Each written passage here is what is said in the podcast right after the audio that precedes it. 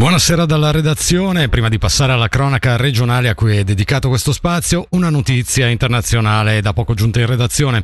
Il presidente turco Erdogan ha firmato i protocolli per l'entrata della Svezia nella Nato e ha mandato i documenti al Parlamento turco per l'approvazione finale. Lo rende noto la presidenza della Repubblica di Ankara.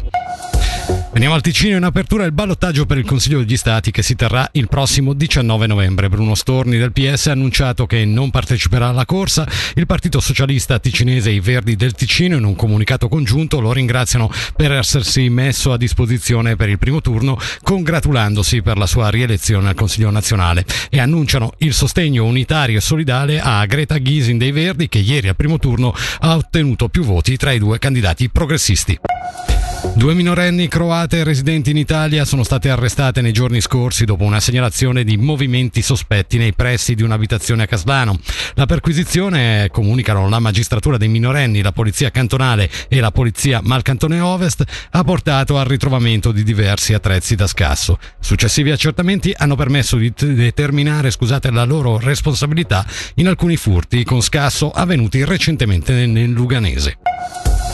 L'azienda multiservizi Bellinzona ha comunicato che l'acqua distribuita nei quartieri di Moleno e Preonzo è nuovamente potabile e può essere utilizzata normalmente. Si invita la popolazione a voler far scorrere l'acqua in tutti i rubinetti per 5 minuti prima di utilizzarla.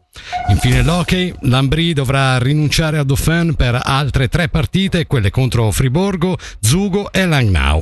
Il giudice unico della Lega ha punito il canadese con quattro giornate di squalifica. La prima scontata sabato scorso contro il Cloten per il duro intervento, una carica scorretta nel corso della partita di venerdì sera, nei confronti di Tyler Moy del Rapperville. Al centro eh, bianco-blu è stata inflitta anche una multa di 5.400 franchi.